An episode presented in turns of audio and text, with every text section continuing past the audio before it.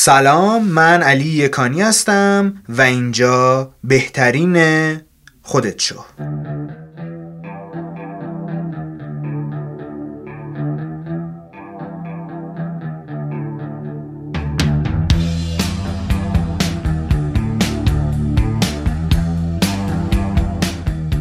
خب خیلی خوشحالم که با یه اپیزود دیگه از بهترین خودت شو در خدمت شما شنوندگان عزیز هستم.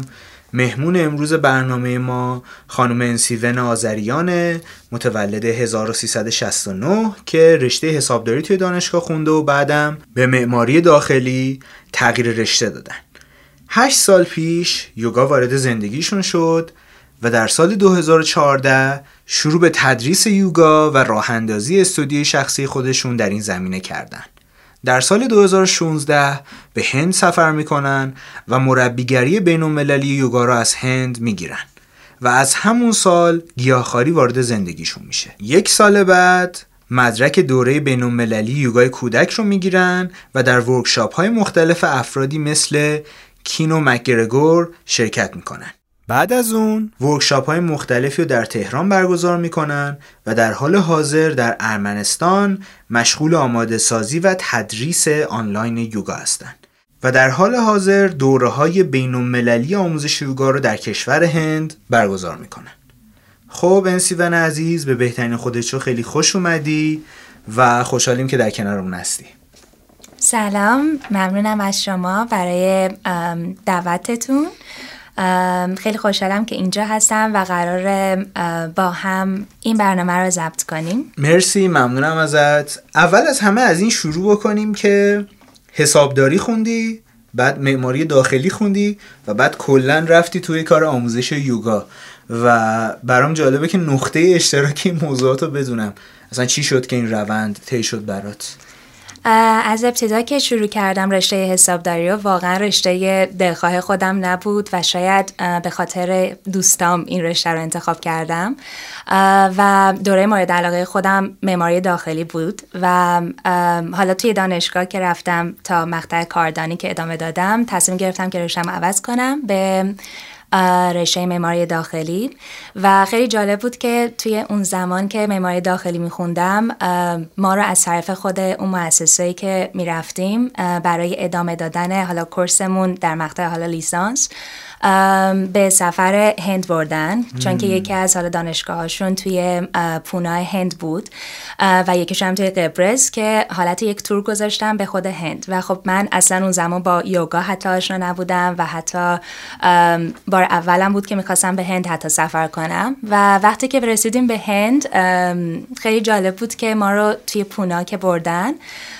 از خود سنتر اوشو که در خود شهر پونا هست رفتم و اونجا از نزدیک دیدم و خیلی جالب بود که آدما رو که میدیدم اونجا توی اون سنتر را میرفتن، اونجا بودن، همیشه میگفتم که دارن اینا چی کار میکنن و هیچ موقع فکر نمیکردم که حتی اون موقع یوگا رو بتونم تجربه بکنم و مثل حالا اون آدما باشم یا حتی یکی از آرزوهام باشه که باز بتونم به اونجا برگردم و اینکه خیلی یک دفعه یکی از دوستان به من گفت که تا حالا یوگا رفتی، میدونی اصلا یوگا چطوریه؟ که من هم تصمیم گرفتم که با خودش به اون کلاس یوگایی که میرفت برم و اولین مربی خودم اسمشون فرزانه بود که باهاشون شروع کردم و از اون روز واقعاً حس کردم که یوگا واقعا مال منه،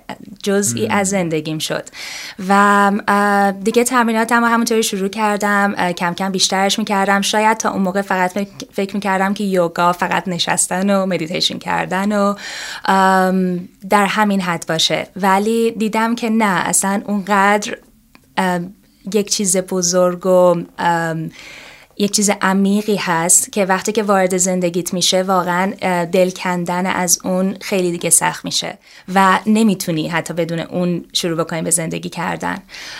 برای همین دیگه جزئی از زندگیم شد و تغییراتی رو توی زندگیم ایجاد کرد. بعد از اینکه چند دوره‌ای رو به کلاس‌های یوگا رفتم، دیگه تصمیم گرفتم کم کم شروع بکنم به تدریس اون. و یادمه که از یه اتاق خیلی کوچیک شروع کردم تدریس یوگا رو، چون که دیگه خب تقریبا بدنم آماده بود.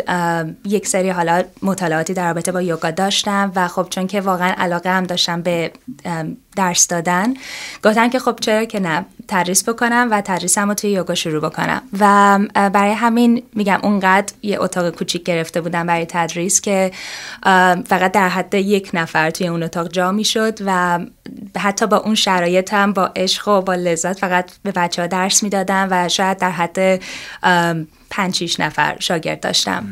و یکی از آشناهامون یه استودیو خیلی بزرگ داشت، البته خب استودیو اون مال رقص و اینا بود و همیشه آرزوی من این بود که میگفتم کی میشه من همچین استودیویی رو برای یوگا داشته باشم، یه استودیوی بزرگ باشه، برای خودم حالا تقسیم بندی بکنم جاهای مختلفش رو. و اونقدر توی ذهنم اینو من آماده سازی کرده بودم و برای خودم دیگه اونو تصورش کرده بودم که دیگه بعد از فکر کنم یک سال که توی حالا اون اتاق بودم و درس دادم، دقیقاً بعد از یک سال تونستم مثل همون استودیو رو پیدا بکنم و دقیقاً به شکلی که خودم میخواستم، به حالتی که خودم فکرش رو میکردم توی تصوراتم همونطوری درستش بکنم. و خب شاگردای خیلی زیادی اومدن، کسایی که حتی الان مربی شدن، کسایی که حتی از همون اول، خب چون که سالیان پیش بود هیچ کس حالا تا اون موقع حتی خب استودیو نداشت، الان خب خیلی بیشتر شده استودیوهای یوگا. و اینطوری شد که ادامه دادم. حدود سه سال من اون استودیو رو داشتم و داشتم فعالیت میکردم اونجا و تصمیم گرفتم که به صورت حرفه‌ای یوگا رو برم به هند و مربیگری بین المللیم رو بگیرم. و حدود فکر کنم چهار سال پیش، سه سال یا چهار سال پیش بود که به هند سفر کردم. اولین دوباره سفر دومم بود، ولی خب این بار برای فقط یوگا، و تونستم اونجا یک ماه دوره مربیگریمو بگذرونم. و واقعا بعد از اینکه از اون یک ماه دوره مربیگری من برگشتم، انگار تمام زندگیم، تمام اصلا کل همه چیز من تغییر کرد. از اینکه حتی از رژیم از تغذیه‌ام که رژیم گیاهخواری رو وارد زندگیم کردم و به صورت حرفه‌ای‌تر شروع کردم به تدریس. و پس از اون که برگشتم تصمیم گرفتم که به آمریکا سفر کنم، چون که خب خانواده‌ام اونجا بودن. ولی خب متاسفانه دقیقاً به خاطر ترافل بن ترامپ که حالا انتخابات شد، حالا این راه رو برامون بست و من موندم تنها توی ایران و خب خانواده‌ام اونجا. و یک چیزی که واقعاً تصور نمی‌کردم این بود که از خانواده‌ام دور بشم. ولی میگن در مقابل همه این سختی‌ها، همه این حالا دشواری های زندگی، واقعا یک آدم محکمی رو از خودت میسازه و فکر میکنم که یوگا برای من این کارو کرد، چون که دقیقا انگار یک جایگزین، البته خب هیچ چیزی جایگزین خانواده نمیشه، ولی خب اون موقع برای من دقیقا یوگا تونست که این کارو بکنه و جایگزین زنده, زنده یعنی اومد و کل زندگی منو گرفت. حتی فکر میکنم که حتی اون موقع اگه رفته بودم شاید اینقدر نمیتونستم توی حتی یوگا فعالیت بکنم یا توش عمیق‌تر بشم یا توش فعالیت بکنم و اصلا شاید مسیرم اونجا عوض می شد. ولی خیلی خوشحالم که الان این اتفاق برام افتاده و تونستم توی این حرفه به صورت حرفه‌ای تر ادامه بدم، کار کنم و همینطوری توی زندگیم باشه. و حس میکنم که باهاش یه زندگی خیلی سالم، خیلی با روتین و با نظم رو دارم جلو میرم و همیشه برام خیلی قدم‌های بزرگی رو داشته توی زندگیم و همشو میگم مدیون یوگا هستم و مدیون سفری که به هند رفتم. و بعد از اون خب چون که در حال سفر هم، یعنی فکر میکردم که باید برم امریکا، خب من مجبور شدم که استودیومو ببندم و بعد از اون شروع کردم با استودیوهای مختلف توی تهران کار کردن. و بعد از این که حالا با استودیو کار کردم دیگه دائم، چون که توی فکر رفتم بودم، دیگه تصمیم گرفتم که گفتم که نه، اینجا برای من نیست، من باید برم به کشور خودم. رفتم ارمنستان حدود دقیقاً هفت ماه پیش و اونجا دیگه حالا شروع کردم به دوره های آنلاین گذاشتن، چون که خب بیشتر شاگردام توی خود ایران بودن، حتی توی کشورهای دیگه به زبان فارسی دوست داشتن که یوگا رو تدریس بکنم و این فرصت رو چون که اونجا داشتم، تایمم خالی بود، تونستم که این کار رو انجام بدم و فکر میکنم تونستم این فرصت رو برای همه فراهم بکنم که حتی توی، چه کسایی که توی تهران هستن، چه کسایی که توی شهرستان ها هستن و چه کسایی که توی خارج از حتی ایران هستن و دسترسی به یوگا ندارن، دسترسی به حالا مربی ندارن، تایم ندارن برای رفتن به کلاس، بتونن توی منزل راحت با هم تمرین بکنن. و الان یک اتفاقی که توی بیست و نه سالگیم برام افتاد و یکی از آرزوهایی بود که توی همون اول بیست و نه سالگیم نوشتم این بود که من حتما امسال یک عده از شاگردامو میبرم به سفر هند برای مربیگری هند و دقیقاً تونستم که این کارو بکنم و دارم برای چیزهای خیلی بیشتر تلاش میکنم. میگم همیشه چیزهایی رو دارم فکر میکنم که خیلی بزرگن و همه اینها رو فکر میکنم فقط به خاطر یوگاست که میتونم اینقدر محکم و قوی پیش برم توی زندگیم. مرسی، ممنونم ازت. توی داستانی که داشتی از زندگیت برامون میگفتی به دورانی اشاره کردی که خب حالا آقای ترامپ اومد سر کار و مشکلات ایجاد کرد، نتونستی بری و برای مدت زیادی تنها شدی تنها شدی با خودت و یادمه که قبلا برای من تعریف میکردی، میگفتی که قبل از اون شاید واقعا ترس بود برات، یه چیزی بود که فکر نمیکردی که آقا مثلا من زمانی از خانوادم دور بیفتم چه اتفاقی میفته. من گفتی که کلا خیلی نزدیک بودم به خانواده. برای من جالبه بدونم سیری که اتفاق افتاد از اون موقعی که متوجه شدی حالا این امکان رفتن برات نیست تا اینکه تونستی تبدیل بشی به آدمی که امروز هستی، این تغییراتی که رخ داد چجوری بود؟ خب زمانی که تنها بودم من همیشه دوباره باز این توی تصوراتم همیشه خب تنهایی رو خیلی دوست داشتم، ولی توی شرایطی که بودم و حالا کلن از خانوادم دور شدم یک سری چیزایی اومد توی زندگیم که یک سری سختی هایی که واقعا اصلا فکر نمی کردم بتونم حتی از پسش بر بیام، ولی باز میگم چون که خب تمرینات روتین یوگام رو شروع, شروع کردم و در تنهاییم فقط یعنی از صبح تا شب دائم یوگا میکردم، دائم حالا راجبش میخوندم، کتابای مختلف میخوندم، سعی میکردم که خب علممو در این رشته خب بالاتر ببرم و شاید همین تنهایی باعث شد که بتونم خودم رو بالا بکشم، بتونم خودم رو محکمتر و قویتر بکنم و میدونم که همه ما هم همینطوری هستیم.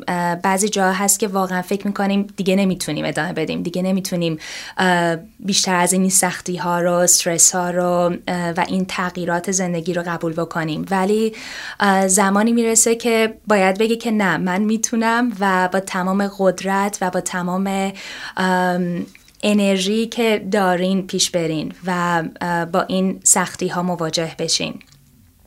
فکر می‌کنم مهمترین چیز دقیقاً اینه که یک چیزی، یک هدفی رو برای خودتون مشخص بکنین. شاید اون موقع من هم هدفی نداشتم برای اینکه حالا به این درجه از رشد برسم، ولی تونستم و میدونم که همه ما هم میتونیم، یعنی همه میتونن که در زندگیشون موفق بشن، فقط با این تفاوت که باید یک هدف و یک مسیر رو توی زندگیت باید داشته باشی و اونو جلو بری و بدون ترس محکم قدممون رو توی اون راه و مسیر برداریم. میدونی چیزی که جالبه اینه که معمولاً از آدمایی که رشد میکنن میشنویم که واقعاً باید ادامه داد، ولی خب همونطور که خودت بهتر از من میدونی وقتی تو جریان زندگی هستیم این جملات مثل مثلا یه سری کابوس و اینایی دور سرمون میچرخن و انگار همه چی یادمون میره و خب انگار چیزی که برای تو خب خیلی تیپینگ پوینت یا نقطه‌ای بود که در واقع لنگر تو در زندگی شد که بتونی بیستی، همون چیزی بود که همیشه گفتی یوگا. و خب برای من به عنوان یه آدمی که خب یوگا کار نمی کنم ولی خب علاقه‌مندم بهش و اطلاعاتم در موردش محدود محدوده، جالبه بدونم که یوگا چه فرقی با ورزش‌های دیگه داره، یعنی چه کمکی میتونه به تو بکنه که انقدر محکم بیستی و بگی که این یوگا بود که زندگی برای من تغییر داد. چون مثلا میدونی این مثلا این نمیمونه که من بگم آقا مثلا بوکس زندگی منو برای همیشه تغییر داد. برای همین جالبه بدونم که یوگا چه چیزی فراتر از یه ورزشه. خب چیزی که باید بگم اینه که حالا برمیگردم دوباره به همون چند چندین سال پیش که یوگا رو شروع کردم. همونطوری که گفتم اون موقع خب همه فکر میکردم یوگا یعنی نشستن، حالا تمرکز کردن و کلا اون بود، حالا تمرین و اون بود ژیمناستیک اون بود عملیش رو کلا فراموش کرده بودن. البته که خب فقط انجام دادن حرکات توی یوگا هم واقعا اون اصلا مهم نیست، ولی الان که برمیگردیم به حال، به زمان حال، الان خیلی بیشتر فقط دارم به جنبه انجام دادن حرکات یا همون آساناها تمرکز میکنم و کلا اون بود مدیتیشن و تمرکز و اینا رو کلا گذاشتن کنار و در واقع نه اینقدر حالا تمرکز کردن روی حرکات خوبه، نه اونقدر حالا تمرکز کردن روی فقط حالا مدیتیشن کردن یا حتی تمرکز و یا حتی تمرکز کردن خوبه. در واقع باید این بالانس رو باید نگه داریم و کلن یوگا میگه که در واقع تعادل ذهن و روح و جسم آدم رو برقرار میکنه. برای همین وقتی که شروع میکنیم به یوگا کردن انگار تمام انرژی های بدنت، تمام اصلا از درون خودت، اون که واقعا کی هستی، واقعا دنبال چی هستیم، اونو کشف میکنیم و دقیقاً میتونی که کشف کنی فقط با تمرین. کسایی هستن که مثلا فقط توی همون جلسه اول یوگا فکر میکنن که آره من باید به این درجه از حالا آگاهی یا به این درجه از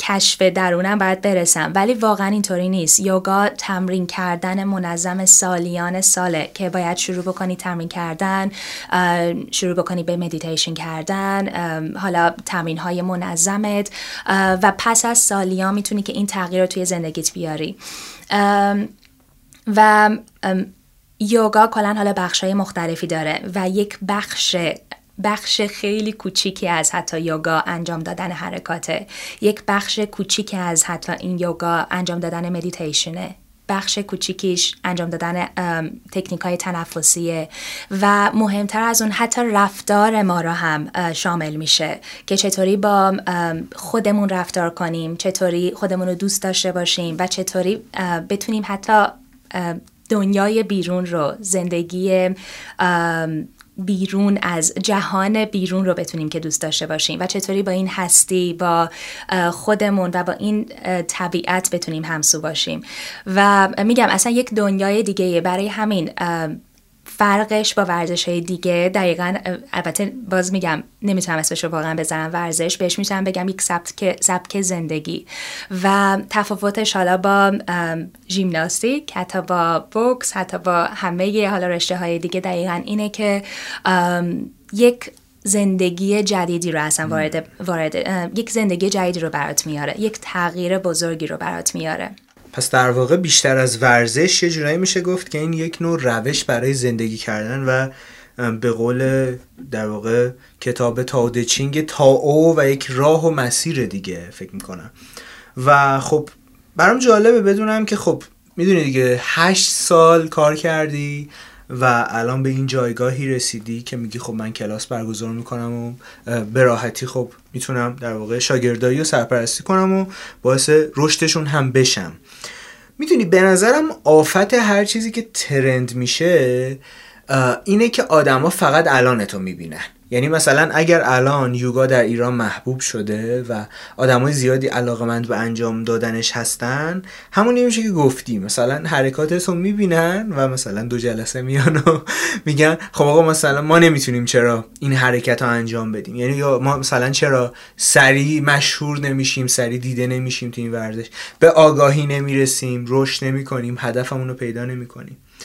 ولی من فکر میکنم واقعیت داستان اینه که زندگی واقعی برخلاف بازی‌های کامپیوتری که ما چیت کد و کد تقلب داریم میزنیم و حالا مرحله رد میکنیم، واقعا کد تقلبی درش وجود نداره. یعنی این یه واقعیت دردناک، هر چیزی که میشه بهش گفت. واقعیت زندگی اینه که باید وقت صرف بشه سر چیزی که دوست داری اگه میخوای به جایی برسی که به خودت افتخار بکنی. و خب فکر میکنم این مسیری بود که تو توی اون قدم برداشتی و حتی خیلی چیزا رو هم رها کردی. یعنی یه زمانی مجبور شدی خانوادت رو رها کنی، یه زمانی زندگی در ایران رو رها کردی، رفتی و همچنان هم همونطور که دارم میبینم در حال رها کردن هستی. و خب به نظرم یکی از دردایی که ما داریم تو این دوران و اصلا توی قرنهای اخیر تحت مفهومیه به اسم همهویت شدگی. نمیدونم در مورد این مفهوم تا حالا خوندی یا نه. این مفهوم اینجوری توضیح میده که ما انقدر به دارایی هامون عشق میورزیم که انگار به بخشی از خود ما تبدیل میشن. و وقتی یه دارایی رو از دست میدیم، مثلا من موبایلم میفته میشکنه، احساس میکنیم که مثلا انگشت منو قطع کردن. و این چیزیه که انگار هر روز بیشتر و بیشتر ما رو از رشد باز میداره. مثل آدمی که میخواد تغییری کنه و رشدی کنه اما میترسه، حتی از موفقیت ها. یعنی ما ترس از موفقیت داریم. مثلا میگه آقا من الان که مثلا این زندگی رو دارم نمیتونم هندل کنم، فکر کن یه روز بخوام مدیر یه مجموعه‌ای بشم، اون وقت که دیگه بیچاره میشم. یه ترس درونیه. و برای من جالبه که این توانایی رها شدن رو چجوری میتونیم به دست بیاریم و رها کردن رو. اول اینکه من فکر میکنم بیشتر به شرایط زندگی هم بستگی داره. من حالا زندگیم طوری بود که خب تنها بودم و خب این تنهایی شاید بیشتر باعث شد که بتونم حتی این به این رها کردنم برسم. و البته خب کتاب‌های خیلی زیادی که خوندم و خب این رها کردن رو یاد گرفتم که هر چیزی رو که رها رها میکنیم واقعاً یک سری چیزهایی به سمتت برمیگردن که واقعاً حتی خودت فکرشو نمی کردی.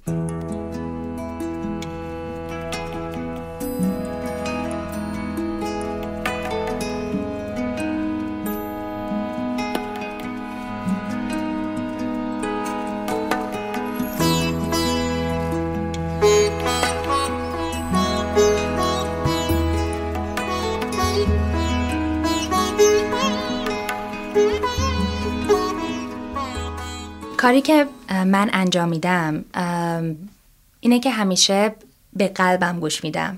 درسته شاید بعضی موقع فقط گوش دادن به قلبمون خوب نباشه، ولی گوش دادن به قلبتون و اینکه واقعاً چی دوست دارین. بعضی موقع میترسیم از اینکه بریم به سمت چیزهایی که دوست داریم، به سمت چیزهایی که ما واقعاً میخوایم که باشیم. و به نظرم شاید سخت باشه، ولی باید فقط رهاش کنید. یعنی فقط فکر کنید که خب الان اگه خودتو آماده این تغییر میبینی، فقط رهاش کن و فقط توی این مسیر همسو شو، همراه شو، قدم بزن، قدم های محکم و قوی رو بردارین. و شاید این خیلی کمکم کرده توی رها کردن، چون که همیشه گفتم که خب الان اینو دوست دارم، الان موقعش رسیده، الان باید برم، الان موقع مثلا سفر شده، الان موقع رفتن شده. و همیشه همینطوری زندگی با هم در جریان بوده و همیشه زندگی هم با هم راه اومده. و واقعا هم میدونی من فکر میکنم که خیلی بستگی داره به شرایط، همونطور که گفتی. مثلا اگر مثلا یه آقایی باشه مخاطب برنامه ما که مثلا چند تا بچه داره و واقعا باید هر روز کار بکنه، خب طبیعتاً برای این رها کردن شرایطش دشوارتره. منتها نکته‌ای که وجود داره اینه که با خانواده بودن و خانواده دوست بودن هیچ تضاد و تمایزی با رها کردن نداره، بلکه این بیشتر میشه گفت مثلا یه سطح ذهنیه، یه نوع آگاهیه که این تو این توانایی داری که بیش از حد وابسته نباشی اتفاقا شکل سالمی از ارتباط برقرار کردن با آدما یا اشیاء.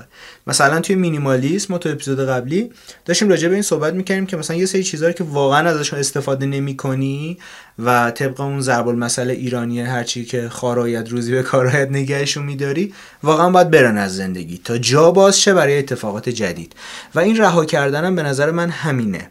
و نکته جالبش اینه که رها کردن فقط توی مرحله فیزیکی اتفاق نمیفته که مثلا ما از یه زندگی مثلا رها بشیم بریم یه زندگی جدیدی شروع بکنیم، بلکه حتی خیلی وقتا توی بخشیدن آدما یا مثلا یه مشکلی که پیش میاد. میدونیم خیلی وقتا اینو سنکا میگه، میگه we suffer more often in imagination than reality. ولی خب یعنی در واقع مفهوم یه همچین چیزیه که ما بیشتر در تخیل خودمون رنج میبریم تا در واقعیت.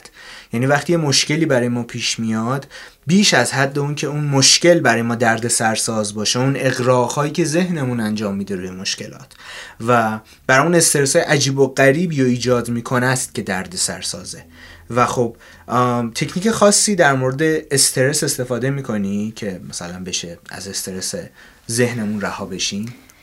چیزی که هست فکر میکنم توی جامعه الان برای هممون اونقدر فشار، اونقدر سختی، اونقدر این استرس ها زیاده که ما در روز حتی یک ثانیه هم فرصت نمی کنیم که برای خودمون حتی فکر کنیم. و به نظر مشکل همه ما هم همینه. مشکل حتی منشأ تمام بیماری ها حتی شاید همین باشه که از استرس ها میاد، از این حالا سختی ها، از این حالا فشارهای زندگی داریم. و چیزی که به هممون کمک میکنه اینه که حتی در روز اگه فرصت نداریم یوگا کنیم، اگه فرصت نداریم حالا وقتی برای خودمون بگذرونیم، حتی شده برای یک دقیقه فقط چند لحظه‌ای به خودمون فکر کنیم. یعنی حتی چشمامون رو ببندیم، چند تا نفس عمیق بکشیم و ببینیم واقعاً درونمون داره چی میگذره. واقعاً این نفسی که داریم میکشیم، هر دم، هر بازدمی که داریم انجام میدیم، واقعاً چی رو میخواد ثابت بکنه؟ واقعاً این یعنی چی؟ بودنمون، زندگی اصلاً واقعاً یعنی چی؟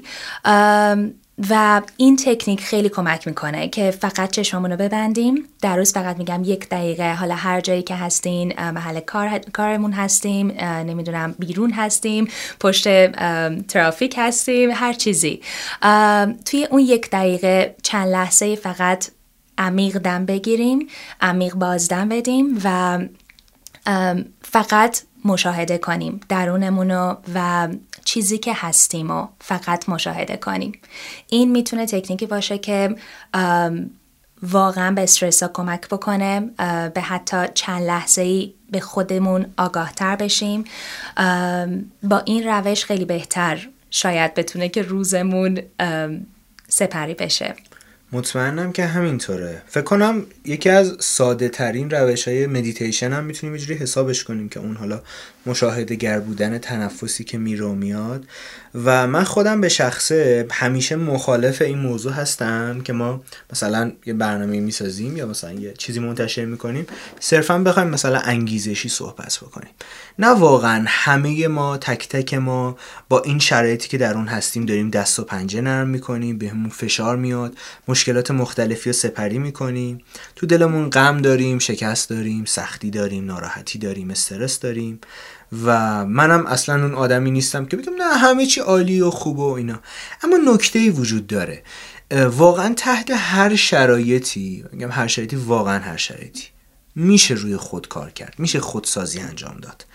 من یه زمانی راجع مولانا میخوندم که مثلا اگه از نظر تاریخی این چیزی که الان میگم خیلی دقیق نیست، پیشا پیش عذر میخوام، ولی تو همی... تو این مایه ها بود که آقا مثلا زمانی که مولانا بوده، مثلا یکم بعدش، مثلا یکم قبلش مغولا حمله کردن، بعد دوباره یه جنگ دیگه شده، کلا وسط جنگ و داستان و ماجرا بودن اینا تو اون شهرهایی که ساکن بودن. ولی خب میبینیم که دوتا از شخصیت‌های بزرگ اون زمان، مولانا و شمس، هستن و الان بعد از این همه سال هنوز داریم راجبشون تو این لحظه صحبت میکنیم. به نظرم این در نهایت نتیجه اینه که میفهمیم که لنگرهای زندگیمون رو نباید وقت طوفان بسازیم. اکثر ما آدم‌ها اینجوری زندگی می‌کنیم که زندگی می‌کنیم زندگی می‌کنیم زندگی می‌کنیم یه مشکل سلامتی پیش میاد، بعد دیدی همیشه سرما که خوردیم غذای خوب می‌خوریم. زندگی می‌کنیم، کار می‌کنیم، کار می‌کنیم، کار یه مشکل که خوردیم میریم خب یه ذره راجع به اون مشکل می‌خونیم. ولی همونطور که همیشه هزاران بار گفتن، انقدر گفتن دیگه خسته کننده شده برامون که پیشگیری بهتر از درمانه. فکر می‌کنم پروسه خودسازی هم یه همچین چیزیه. یعنی با همین روش ساده یک دقیقه پنج دقیقه و کسی هم نگه وقت ندارم که اون وقتی کلام میره تو هم، این یک دقیقه یا پنج دقیقه یا هر چقدر که در روز برای خودمون وقت بذاریم مثل ویتامینایی میمونه که داره ما رو از تو تقویت میکنه. بعد اون وقت دقیقاً یه جا به خودت میای میبینی ای مثلا من چقدر عوض شدم، من چقدر آدم دیگه ای شدم. چرا؟ چون فکر می‌کنم این دقیقاً مثلا قد بلند شدنه که آدم خودش هیچ وقت نمیفهمه، ولی مثلا یه فامیلی بعد چند سال میبینه میگه آقا چقدر قد کشیدی. خب یه جایی تو حرفات اشاره به این موضوع کردی که برات اینجوری بوده که مثلا اون موقعی که حالا استودیوت کوچیک‌تر بود همیشه خب تو ذهن داشتی که مثلا یه جای بزرگتر و خیلی بهتر و حالا مثلا تجسمش میکردی یا میدیدیش، یا مثلا ما داشتیم دوستانی که اینجا اومده بودن و کاملا اون تابلوها رو درست کرده بودن. حالا البته که اینا قطعا خیلی تأثیر گذاره، ولی میدونی نکته‌ای که برای من جذاب بود این بود که این استمرار و این پیگیری وجود داشت. یعنی همیشه جالب برای من توی رشد کردن آدما فقط این تیکش و اون تیکایی که دوست دارن رو میشنون و من الان باز دارم میگم اون به نظر من بدون اون اقدام کردن مستمره واقعا تاثیرگذار نیست، چون اکثر آدم اینو میشنم میگه آخ اوکی ما فردا میشینیم تجسم میکنیم و اتفاق میفته. ولی خب این نکته جالب این بود که تو تجسم کردی و انتخاب کردی به همچین هدفی برسی و در راستش هم کار کردی و شد. برام جالبه راجبش بدونم که دقیقا اون موقع چی فکر میکردی و چجوری این اتفاق برات افتاد؟ به نظرم همیشه چیزی که باید روش کار بکنیم اینه که برای هر چیزی یک راه حلی وجود داره و هیچ چیزی نیستش که امکان ناپذیر باشه و فکر میکنم اینه دقیقاً که اگه راجع به این فکر بکنیم میتونیم که یک سری چیزا رو جذب خودمون بکنیم. یعنی اگه فکر بکنیم که خب نه من میرم من موفق میشم و حتی داشتن هدف، به نظرم اول باید یک هدفی رو مشخص بکنین، بعد اینکه فکر بکنی که خب توی این مسیر توی این راهی که داری به سمت هدفت برمیداری هیچ چیزی واقعا برات نمیتونه مانع بشه، حتی اگه مانع شد با تمام قدرتت پیش بری، باهاشون رو به رو بشیم. همیشه مشکلی که داریم اینه که دوست نداریم با مشکلات غلبه بکنیم، دوست نداریم که باهاشون بجنگیم، فرار میکنیم، همیشه ازشون ما فرار میکنیم و فکر میکنم حالا چیزی که منو رسوند به اونجا این بود که همیشه با مشکلاتم واقعا باهاشون جنگیدم و به سمت هدفم فقط قدم برداشتم و رسیدم بهش و دقیقاً برمیگردیم به همون قانون جذب که چیزیه که توی ذهنمون داریم تصورش میکنیم. میگم من حتی دیزاین استودیویی رو که داشتم و حتی اونو تصورش کرده بودم و یا حتی اینکه برگردم ارمنستان خونم مثلا چجوری باشه، حتی واقعا همه اینا رو من تصور کرده بودم و دقیقاً هم به همون شکل پیش میره و به همون شکل برات توی مسیر زندگیت قرار میگیره و همه چیز برات امکان پذیر میشه. اینه که فکر کنم اولین چیز همون گذاشتن هدفه و رها کردن و فقط محکم بودن و قدم برداشتن توی این مسیره. خیلی قانون جذب و به شکل یه حالا کلاه کلاه برداری یا یه چیزی که اسکم و دروغ و حقیقت نیست و این چیزا میدونن، ولی کلا به نظر من قانون جذب یا حالا قوانینی از این جنس انگار در کنار یه سری چیزهای دیگه اینا مکمل همدیگه میشن و اون وقت به تو کمک میکنن که به اون چیزی که میخوای برسی، حالا با یکم این ور اون ور و زمان و اینجور چیزا. دقیقاً. مثلا یکی از چیزایی که خیلی اهمیت داره، همیشه میگن که آقا اون احساساتیه که نسبت به هدفت داری، اون اشتیاق سوزانیه که باید وجود داشته باشه، اون استارت ویت وایه که سایمون سینک میگه که آقا مثلا همیشه چرایی برای شروع کردن باید داشته باشی و طبیعتاً صرف این که تو یه چیزی رو بخوای ولی ندونی چرا بخوای، چون خوبه، چون همه دارن، یا چون مده، هیچ وقت جواب نمیده. چیزی که مثلا برای خود من خیلی کمک کننده بوده اینه که واقعا اون چیزایی که علاقه شخصیمه و پشنمه رو سعی کردم خیلی جدی دنبال کنم، حتی وقتی که شرایطش نبوده، ولی خودمونیم بالاخره تو هر روزی میشه ده بیست دقیقه، نیم ساعت وقت پیدا کرد، وقت بذاریم برای علایقمون، حالا بخونیم راجبش یا مثلا ویدیویی ببینیم یا بیشتر یاد بگیریم، تخصصی کسب کنیم یا مدیتیشن کنیم یا تمرین تنفسی انجام بدیم. و اینو واقعا کار کوچیک کوچیکه، یعنی یهون وقت تو نمیگیره چندین ساعت در روز، ولی خب تأثیرات بزرگی برات میذاره. مثلا چیزی که در مورد قانون جذب برای منم وجود داشت همین بود. قانون جذب تو ایران از اون چیزایی که قشنگ مثل چاقو میمونه، یعنی میشه باش پرتقال برید، میشه باش سر آدم برید و انقدر متاسفانه یه سریا زرد از این استفاده کردن و واقعا گندشو در آوردن به معنی واقعی کلمه. آدم حتی بعضی وقت جرئت نمیکنه راجعش بخواد صحبت بکنه، چون میترسه که تو هم تا همون دست آدمایی قرار بدن که آدمای خوبی نیستن. ولی واقعیت قضیه اینه که همچین چیزی وجود داره و اصلا جذبم نخواهیم اسمشو بذاریم، هر چیز دیگه‌ای بذاریم، طبیعتاً تو وقتی هدفی داری، وقتی توی مثلا خیابون تاریک داری راه میری و یه دونه شمع، مثلا شمع نه، یه دونه چراغ جلوتر میبینی، خب وقتی داری به سمت اون چراغ حرکت میکنی، داری به سمتش نزدیک میشی و داری جذبش میکنی و اون مسیر هم به چراغ خواهد رسید. اما وقتی تو زندگیمون فانوس دریایی وجود نداره، باری به هر جهتیم، اتفاقی که برام میفته اینه که چون نمیدونیم واقعا چی میخوایم، فقط یه چیز رو خواهیم خواست و اون پوله. چرا؟ من خیلی راجع به این فکر کردم، چون پول این قابلیت رو داره که به چیزهای مختلف تبدیل بشه. مثلا الان مودم چیه؟ برم اینو بخرم. الان میخوام برم فلان کلاس، الان میخوام این کارو بکنم. ولی تو وقتی دقیقاً مشخص میکنی، شفافیت رو داری که مثلا میگه آقا من میخوام این استودیو، من میخوام برم مثلا این خونه، من میخوام مثلا شرایط کاریم این باشه، با این آدم همکاری بکنم، اون وقت دقیقاً میدونی چی میخوای، اون وقت چرایی تو میدونی، چرا من دارم این کار انجام میدم، مهمتر از اینه که چطوری میتونم انجامش بدم. نیچه میگه دیگه، میگه اگه با چرایی چیزی کنار بیای، چگونگیشو حالا یه جوری اوکی میکنی، از پسش برمیای. و این اینا به نظرم همه کنار هم دیگه کمک میکنن که ذهن تو خیلی شفافتر کار کنه در راستای خواسته هات. حالا روش خاصی داری برای اینکه مثلا خواسته ها و اهدافت و اینا رو مثلا تجسم کنی یا همچین چیزی؟ باز یکی از روش‌هایی که میتونه کمک بکنه به اینکه کلا به یک خواسته‌ای که می‌خوایم یا به یک چیز جدیدی که می‌خوایم وارد زندگیمون بکنیم، قانون بیست و یک روز است.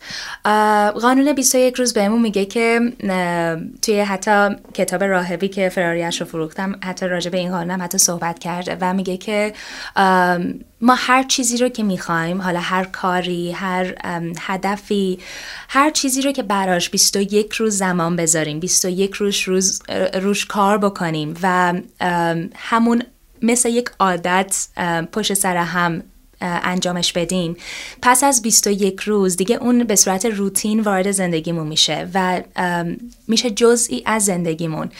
و این روش هم میتونه خیلی کمک بکنه به حتی رسیدن به چیزهایی که میخوایم، به وارد کردن چیزهایی به زندگیمون که واقعا فکر میکنیم سخته.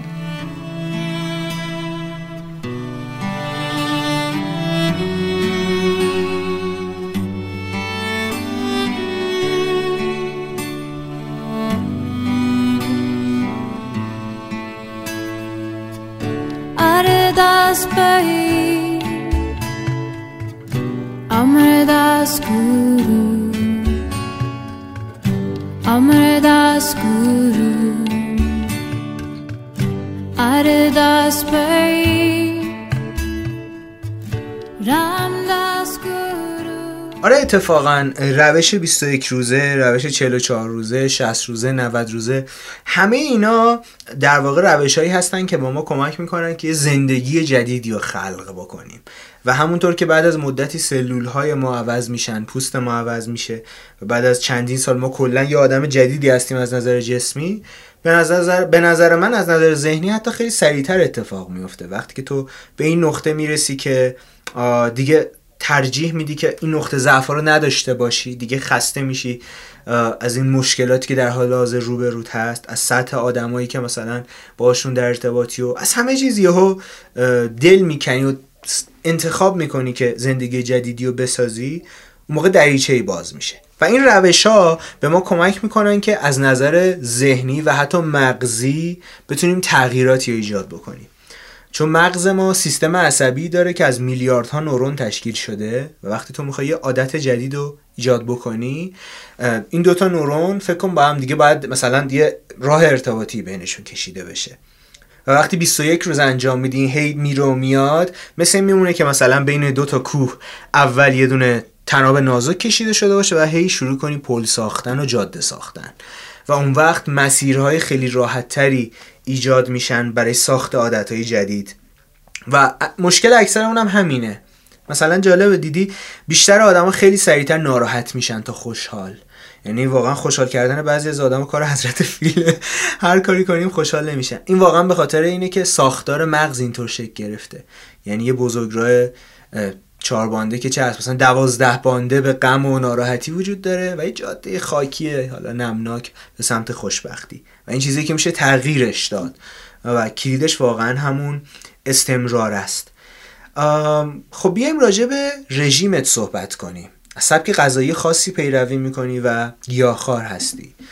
این چیزیه که این روزها خیلی بیشتر راجبش میفهمیم و میشنویم و راجب فوایدی که داره، ولی خب از اون ور هم در برابرش خیلی جریانهایی قرار میگیرن که بدن ما به گوشت نیاز داره، ما نمیتونیم گوشت نخوریم، نمیدونم میدونه دیگه. در هر صورت مثل هر جریان دیگه که تو دنیا پیش میاد موافقان و مخالفانی داره.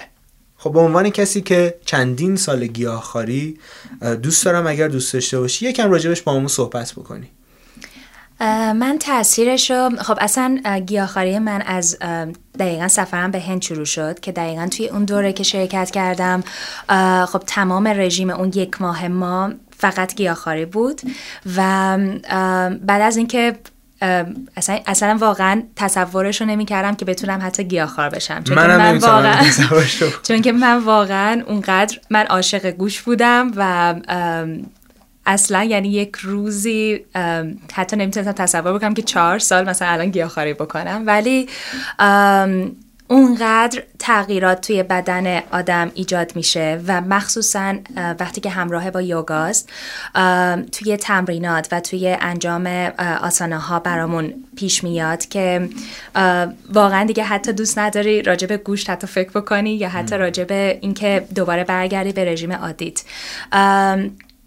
تأثیرش یوگا اینه که وقتی که تو رژیم گیاهخواری رو انجام میدی توی حرکات خیلی حس سبکی داری و اون سبک بودنه باعث میشه که اصلا کل انرژی های بدنت بتونن خیلی راحت تر توی بدنت حتی جریان پیدا بکنن و واقعا نمیدونم ولی فکر میکنم که حتی خلاقیتم هم حتی بالا برده، حتی پوست بدنمون رو پاکسازی میکنه، درونمون رو حتی واقعا پاکسازی میکنه و زمانی که مقایسهش میکنی با حالا زمان قبل تر که گوش میخوردم و یوگا میکردم، اونقدر اون حس سنگینیه و اون حس بدی رو واقعا تجربه میکردم که اصلا یک چیز واقعا بازی معجزه است که توی یوگا میتونه که باهاش همراه باشه و الان مخصوصا که اینقدر حالا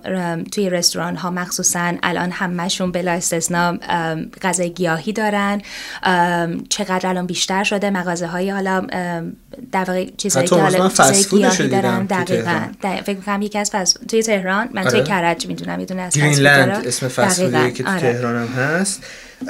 البته دوستان عرض کنم خدمتون که من به عنوان گوشتخوار که اینجا نشستم، خب برای خودم خیلی جالبه. میدونید واقعا همه ما دوست داریم که به حیوانات صدمه کمتری بخوره، دوست داریم که پسماند کمتری تولید بکنیم. من میدونیم که وضعیت حال سیارمون خوب نیست، سیاره ما مریضه و علت مریضیش هم ما هستیم. اما نکته‌ای که وجود داره اینجا و حالا جالب برای خودم که بدونم اینه که خب در مورد یوگاش صحبت که چه تأثیر میذاره تو زندگی، حالت چطوره. میدونی چیزی که برای خودم من خیلی دغدغه است اینه که احساس میکنم که اگر از گوشت خوردن دست بردارم آدم کم انرژی و خسته میشم، انگار بدنم نمیتونه اون انرژی رو برگردونه. تو آیا هم چیزی رو تجربه میکنی؟ ام and, uh... گرفتن رژیم گیاهخواری توی یک سال اول مخصوصاً خیلی سخته و اونقدر باید با اصول و با یعنی باید حتماً طبق یک برنامه‌ای باید پیش برین حتماً، چون که خیلی شاید حتی بیماری‌هایی رو هم حتی براتون پیش بیاره و اینه که فقط اون یک ساله و بعد از اون مم. یک سال انگار دیگه دوباره باز وارد جریان زندگیتون میشه و راحت تر میتونی دیگه قبولش بکنی و حتی واقعا میگم نمیتونی حتی تصورش بکنی که دوباره برگردی یا گوش بخوری. من البته زمانی که گیاهخواری شروع کردم اصلا بحث حالا حمایت از حیوانات و اینا رو واقعا اصلا اینا نبود و سبک زندگی سالم، دقیقاً سبک زندگی سالم رو سعی کردم که انتخاب بکنم و بیشتر برای تمرینات شخصی خودم. من یه پیشنهادی دارم، یعنی در واقع یه چیزی که خودم مدتی دارم تستش میکنم اینه که دوره های پاکسازی برای خودمون قرار بدیم. یعنی مثلا حتی اگه سبک زندگیمون رو نمیتونیم یهو تغییر بدیم، مثلا یهو نمیتونیم پاشیم هر روز ورزش بدنسازی انجام بدیم یا هر روز استخ بریم شنا کنیم یا هر روز یوگا کنیم یا گیاهخوار بشیم یا هر چیزی شبیه به این، که البته همه این نتوانستن‌ها قطعاً ریشه‌های عمیق‌تری توی ذهنمون دارن. کاری که مطمئناً میتونیم انجام بدیم دوره‌های انجام دادن این هاست. مثلا چالش هایی برای خودمون قرار بدیم. یکی از دوستان من خانم ویدا جانسار خیلی خوب این کار انجام میده، برای خودش چالش طراحی میکنه، مثلا دوازده روزه، بیست و یک روزه، چهل روزه و انقدر خوبه چالش جواب میده براش، بعد میاد منتشر میکنه. یعنی اینا چیزایی نیست که تو کتابی باشه. میگه مثلا من تصمیم میگیرم آقا بیست و یک روز اسموتی مثلا اینو که ناسالمه با این جایگزین بکنم، انقدر ورزش انجام بدم. این که مثلا سه تا کاری که خیلی به هم دیگه ارتباطی ندارن رو به عنوان چالش در نظر میگیره و انصافا چالش ها باعث رشدمون میشن. من پیشنهادم اینه مثلا حتی اگه نمیتونیم سبک زندگیمون رو تغییر بدیم به گیاهخواری یا خام گیاهخواری، یه هفته تست کنیم. میدونی حالا مثلا یه هفته هم پنج روزشو گیاهخواری بریم جلو، دو روزش هم حالت عادی. یا مثلا برای فستینگ میگفتم روزه های علمی که تو اپیزودی که با آنگه اصلانیان بود مفصل توضیحش دادیم، مثلا دو روز در هفته رو تست کنید این روش رو، ببینید چجوری براتون جواب میده. این یک پیشنهادی که دارم و پیشنهاد دومم برای شمایی که اینو میشنویم اینه که یه سری محصولات رو شروع کنیم حذف کردن. محصولاتی که امروز میدونیم اونقدری که براشون تبلیغ شده و اونقدر میلیاردها دلاری که هزینه شده تا گفته بشه اینا خوبن، اونا رو شروع کنیم حذف کردن. مثل غذایی که کنسروی هن یا مثل بعضی از لبنیات که واقعا امروز میدونیم که شاید واقعا اونقدر برای بدن سالم نباشن که ما فکر میکنیم، مثل تأثیراتی که مثلا ماست میتونه روی بدن داشته باشه یا یه همچین چیزایی. به نظرم یک با یه سری چالش ایجاد کردن، حالا سبک غذایی، سبک ورزشی یا هر چیزی، و دوم با حذف کردن یه چیزایی که با همین سبک زندگی فعلیمون میتونیم حذفشون بکنیم، بازم میشه تغییرات رو دید. موافقی؟ دقیقاً، چون که اتفاقا من و سمین عزیز که منو حتی به شما معرفی کرد برای این برنامه، راجب برای حتی این یک چالش هفت روزه‌ای رو گذاشته بودیم که دقیقاً رژیم گیاهخواری بود مم. و در واقع انجام دادن یوگا مثلا در اون یک هفته و تونستیم که حتی خیلی ها رو تشویق بکنیم به این چالش و از همون موقع حتی خیلی ها گیاهخواری رو شروع کردن و خب خیلی خوب بود. دقیقا خیلی موافقم که با این چالش ها حتی برای یک هفته هم که شروع بکنم باز میتونن که تغییرش رو نسبت به قبلش. لطفاً از این چالش ها بیشتر بذارید که اون مال قبل بوده دیگه، تموم شده. ولی آره، از سمین عزیزم ممنونم که روی اینستاگرام میتونید با آیدی سمین یوگا پیداش بکنین. سمین در واقع یکی از دوستای خوب منه که یوگا تدریس میکنه در آمریکا و البته بعضی وقتا هم شرق آسیا. هر بار که ازش میپرسم یه کشوریه و در واقع باعث شد که ما بتونیم برنامه رو ضبط کنیم. و البته از شما هم خیلی ممنونم، چون انسیون عزیز ارمنستان زندگی میکنه، کلا یه چهار روز ایران بود. ما سریع گفتیم که بیایم ما بتونیم برنامه رو ضبط کنیم. ولی کلا چالش ها میتونن برای ما ساختار دهنده باشن و واقعا یه تغییرات عظیمی تو ما ایجاد بکنن. حالا یه موقع هست که چالش ها غیر اختیاری هن، مثل چالش ها و سختی که زندگی برام پیش میاد. یه موقع هست نه، میگم اوکی من خودم انتخاب میکنم قبل از اینکه این سختی بخواد برام پیش بیاد این تغییرات رو شروع کنم تست کردن.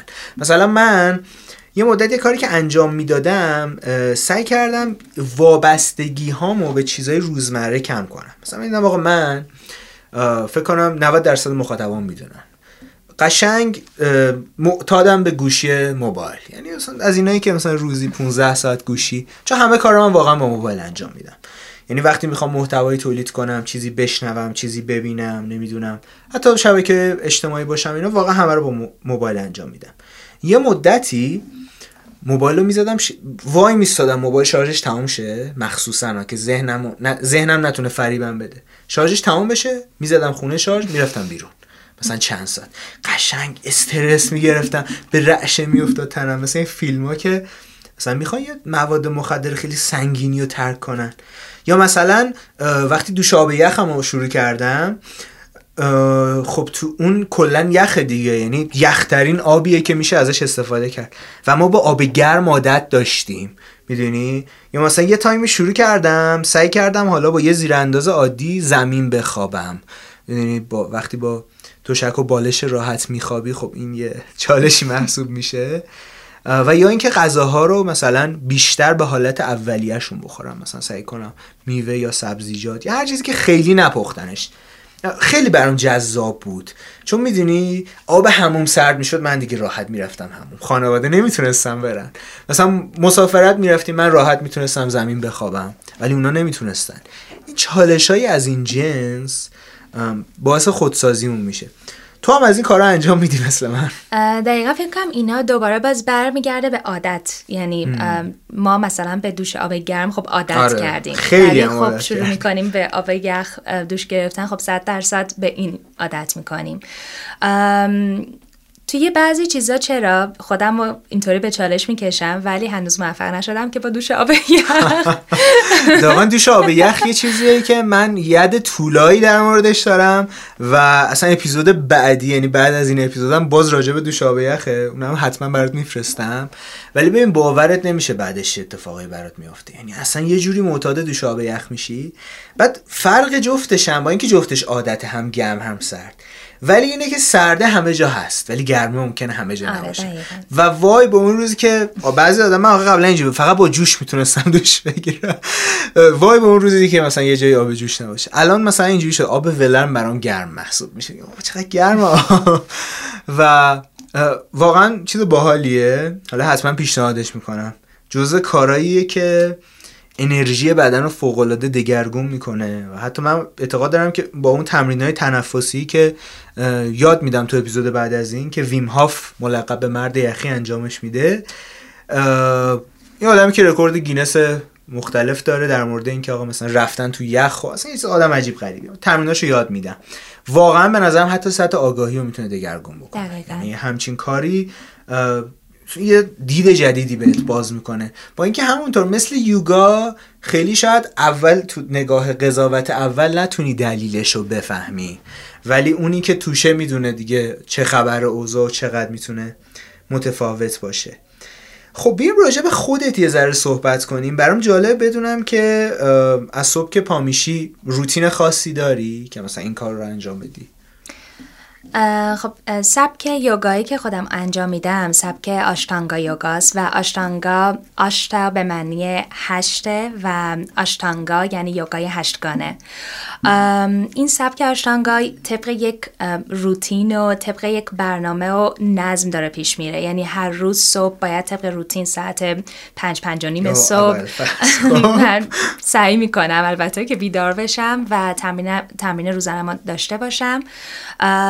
دیگه بعد از اون انگار کل روز و انگار تمام این انرژی های بدن و تمام چاکراها انگار به تعادل میرسه، اون انرژی میزنه بالا و کل روز رو با همه این انرژی میتونم که سپری بکنم. ولی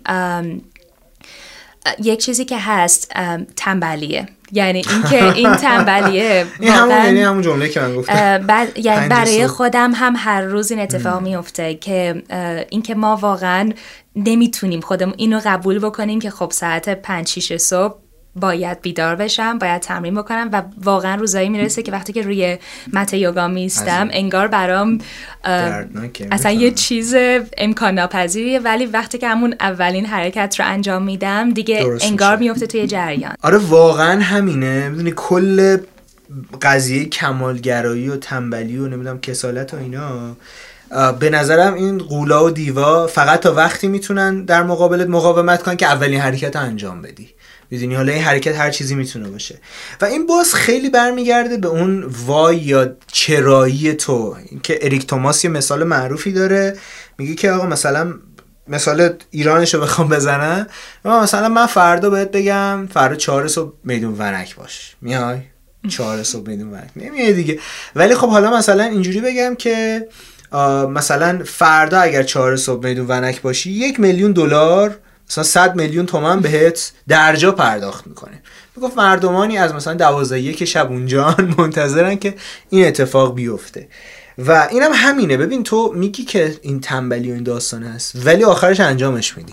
مثلا این آخرش انجام دادنه با کلن انجام ندادنه خیلی فرقه، چون این تنبلی و اینجور مشکلات و اینا سر هممون میان ولی آخرشون که انجام میده نتیجه متفاوتی میبینه. دقیقاً توی همین باز حالا سبک آشتانگا یوگا که میخواستم بگم طوریه که تو هر روز تمرین مشخص خودتو داری، یعنی اصلا هیچ گونه تنوعی توی حتی تمریناتت نیست و همه اینها رو اومدن تشابه دادن به اینکه خب وقتی که زندگیمون توی این و تمریناتش واقعا سخته، یعنی اصلا تمرینات آسونی نیست. بله دیدم ویدیو و...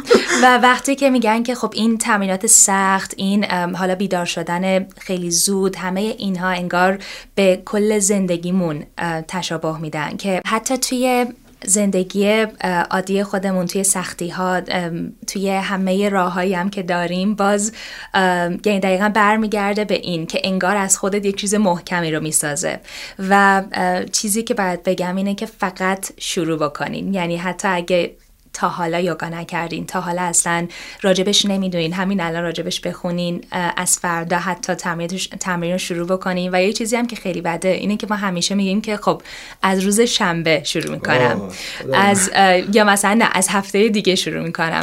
البته تو ارمنستان یک شنبه تعطیله، نه اونجا فرق نمیکنه واقعا، ولی یه چیزی که خیلی بده اونجا اینه که کل روز اونجا از ساعت ده کلا شروع میشه، یعنی حتی اداره ها همه چیز. تو ایران هم البته میگم همین جوریه دیگه. اینجا فکر کنم ساعت هشت حالا باز نه هشت اسمیه میشه. و خب اونجا خیلی یعنی اون روال زندگی اون تنبلیه خیلی بالاتر. من فکر کنم اونجا واقعا یه زندگی شبانه عجیب و غریبی داره. همه بیدار مثل مثلا بخوام تو شهرهای ایران توصیف کنم، تو مایه‌های مثلا مشهد اگه بتونیم از نظر زندگی شبانه در نظر بگیریم که شهر بیست و چهار ساعته بیداره، یعنی همچین چیزی رو تو تهران دو صبح دیگه کجا می‌خوای بری مثلا. ولی خب اونجا بیست و چهار ساعت بیدارن و من مجبور میشم صبح بخوابید دیگه.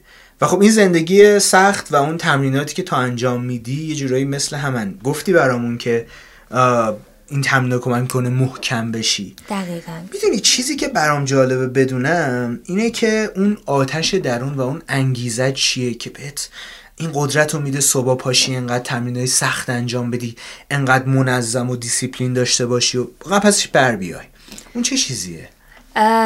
من کلا از چند نفر توی حتی اینستاگرام دارم واقعا ازشون انگیزه میگیرم و کسایی هستن که شاید بدون حتی اونها من اصلا نمیتونستم توی این راه و حتی حتی, حتی صبحها بیدار بشم و تمریناتم انجام بدم. یکی از کسایی که هست توی حالا اینستاگرام، بعدن هم اگه خواستیم بهتون میدم حتما پیجشونو، که نه اصلا بگو همین الان دقیقاً اسم اینستاگرامش رو نمیدونم، ولی اسمش لوتاس که توی سوئد زندگی میکنه و پنجاه و دو سالشه و مادر بزرگم حتی هست، یعنی نوه داره و طوریه که هر روز صبح بیدار میشه، دقیقاً ساعت پنج صبح، شیش صبح تمرینش رو روتین انجام میده و اون انرژیش رو توی اون سن، من وقتی که دارم میبینم الان حدود بیست سالم هستش که داره یوگا میکنه و میدونم که یک چیزی برام داره. همیشه توی یوگا هم میگن میگن که فقط تمرین بکنین و همه چیز به سمتت برمیگرده، یعنی فقط باید تمرین و تمرین و تمرین بکنین و فقط منتظر اون معجزه باشین. چیزی هم که باید حالا خیلی در نظر بگیریم اینه که صبر داشته باشیم، همه چیز رو یک دفعه نخواهیم که به سمتمون برگرده. شاید یک حالا یه چی... رسیدن به اون آگاهی، رسیدن به اون روشنایی شاید برامون چندین و چند سال حتی شاید طول بکشه، ولی ماها همیشه میخوایم که به یه چیزی زود برسیم. ولی فقط با صبر باید تمرین بکنیم و فقط منتظر معجزه این تمرین باشیم. و واقعا فکر کنم باز اینم از اون واقعیت‌های، حالا میگم نمیشه گفت تلخی، چیزی که واقعیت زندگیه و صبر کردن و اون میدونی. ولی نکتهش اینه صبر با تحمل فرق داره. تحمل وقتی که تو هیچ نمیخوای میگی حالا تحمل میکنم بگذره، ولی صبر دقیقاً به نظرم از این موضوع میاد که تو میدونی و ادامه میدی و دلیل داری برای این ادامه دادنت. و اتفاقا یکی از قواعد یوگا فکر میکنم باشه که آقا باید آدم صبوری باشی و ما اینو میگیم و اکثر آدم هم تاییدش میکنن، ولی باز انگار میبینیم هممون دنبال میان بریم، دنبال اینکه یک شبه ره صد ساله رو بریم و آدمای متفاوتی بشیم و انگار اصلا دنبال مطالبی از این جنسیم که بهمون بگی که آقا مثلا این کلاس مثلا دو روزه رو بیا، دو روزه نه مثلا دو ساعته، دو روز زیاده، دو روزه رو بیا، این اتفاق برات میافته. ولی خب این میدونی این دقیقاً مایه کلاهبرداری میشه دیگه. اصل قضیه اصلا همینه که مثلا جالب بود یه جایی بود بررسی میکرد بیس تح... تبلیغات مثلا ماهواره‌ای یا مثلا مدل تبلیغاتی که مثلا یه چیزایی میخوام بهت بفروشن، سری میخوام بهت بفروشن و تو سری مشتریشون میشی، رو این بنا شده که آقا سی روزه این اتفاق برات میافته. حالا یا قدت بلند میشه، یا موهات در میاد، یا چه میدونم سفیدی موت از این میره، یا باهوشتر میشی. ولی همه اینا دروغه، چون واقعیت داستان اینه که واقعا زندگی تو زمان اتفاق میفته. یعنی ما آدما خیلی از اوقات دست بالا میگیریم کارهایی که میتونیم تو یک سال انجام بدیم و, و به شدت دست کم میگیریم کارهایی که تو یک یا دو دهه از زندگیمون میتونیم انجام بدیم. و این چیزیه که امیدوارم عمیقاً بتونین درک کنین. من خودم خیلی درگیری دارم باش، یعنی من به شدت آدم عجولیم، ولی میدونم این واقعیت رو که با عجله اتفاقی نمیافته. هر چقدر من از این ور پوش کنم و زور بزنم تا اتفاقات اونجوری که باید پیش نرن، اون رشته، اون هدفه، اون چیزایی که میخوام بهش برسم واقعا نمیشه. هر چقدر بخوام میگم زور بزنم از این ور، در نهایتا فقط دارم خودم رو خسته میکنم. چیزی که مهمه اینه که به زندگی جریان بدیم و کمک کنیم اون اتفاق بیفته. حالا اون اتفاق خودش تصمیم میگیره که کی پیش بیاد. مرسی از این که راجع به آدمای الهام بخش زندگیت برامون صحبت کردی و بازم اگر کسی هست که فکر میکنی اگر مثلا دنبالش کنیم، فالوش کنیم یا مطالبش رو دنبال کنیم میتونه به اون کمک کنه، حتما به اون معرفی کن. باز که اول برنامه هم گفتیم کینو یکی از اشخاصیه که یه دونه کتاب هم حتی داره به نام یوگی اساینمنت که خیلی کتاب جالبی هم هست. به فارسی ترجمه شده؟ نه، فقط همون انگلیسیش هست و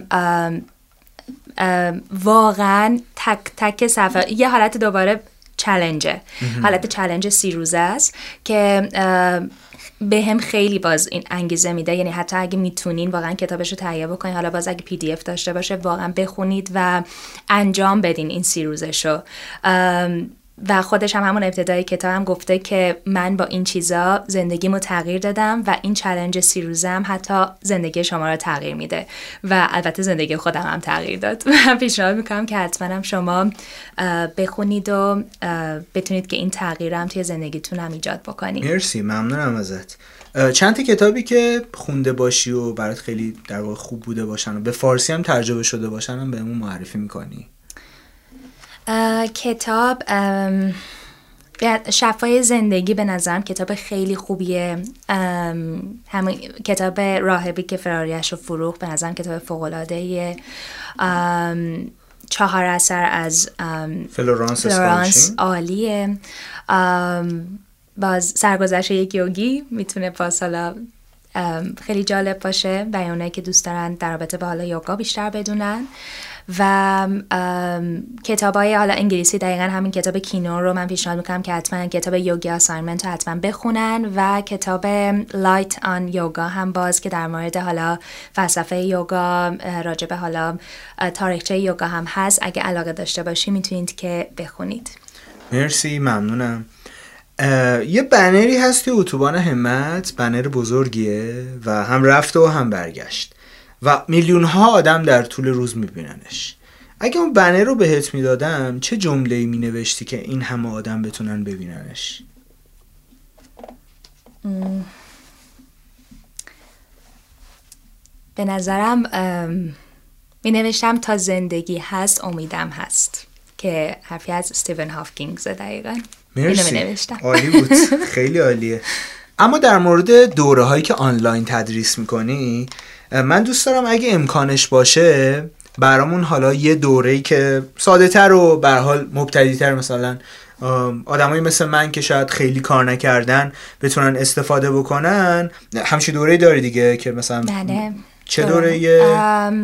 دوره‌ای که میتونه کمک بکنه و راحت حالا کسایی که مبتدی هم هستن انجام بدن توی منزلشون، دوره تنفس و مدیتیشنه که تمام تکنیک‌های تنفسی که حالا برای مقابله با استرس، مقابله با تنش‌ها، با فشارهای زندگی و حتی برای چیزهای دیگه، تنفس‌های مختلف و همچنین مدیتیشن‌های مختلف با مانتراها، با حتی مودراها، همش رو تو توی این دوره پنج روزه توضیح دادم که هم به نظرم دانلود کردنش راحته چون که بیشترشون حالت وایس و مطالب نوشته است و همین که میتونن راحت هم توی خونه به عنوان تمرین داشته باشن. و البته خوشحال میشم که یک کد تخفیف هم برای شنوندگان بهترین خودت شو قائل بشی. آره حتما. یک کد تخفیف پنجاه درصد به اسم بهترین میتونن که از من دریافت بکنن. مرسی، ممنونم ازت. امیدوارم که اگر دوست داشتید این دوره رو با کد بهترین تهیه بکنید، چون راستش بهترین خودتشو خیلی کد طولانی. چطور میتونن تهیه کنن؟ دایرکت اینستاگرام میتونن دایرکت بدن، میتونن به شماره تلگرام من میتونن مسیج بدن، هر طوری که راحت هستن من میتونم که پاسخگوشون باشم. مرسی، ممنونم. اگه مخاطبانمون بخوان باهات در ارتباط باشن چه راهی پیشنهاد میکنی؟ حالا اینستاگرام و ایمیل و اینجور چیزا.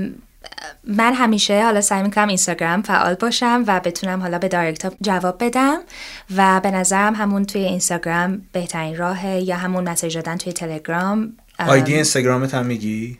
اسم اینستاگرام من هم ان سیون دات یوگا که سپلش هم ای ان اس آی وی ای ان دات ای وای او جی ای.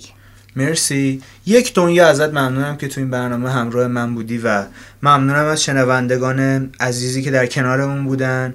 امیدوارم که از این گفتگو لذت برده باشید. انسیون عزیز، باهات خداحافظی میکنیم. ممنونم, ممنونم از شما و ممنون از برنامه خوبتون. یک دنیا ممنونم، مرسی. و شنوندگان عزیز، ممنونم که تا اینجا همراهمون بودید. تا اپیزود دیگه، خدایا رو نگهدارتون.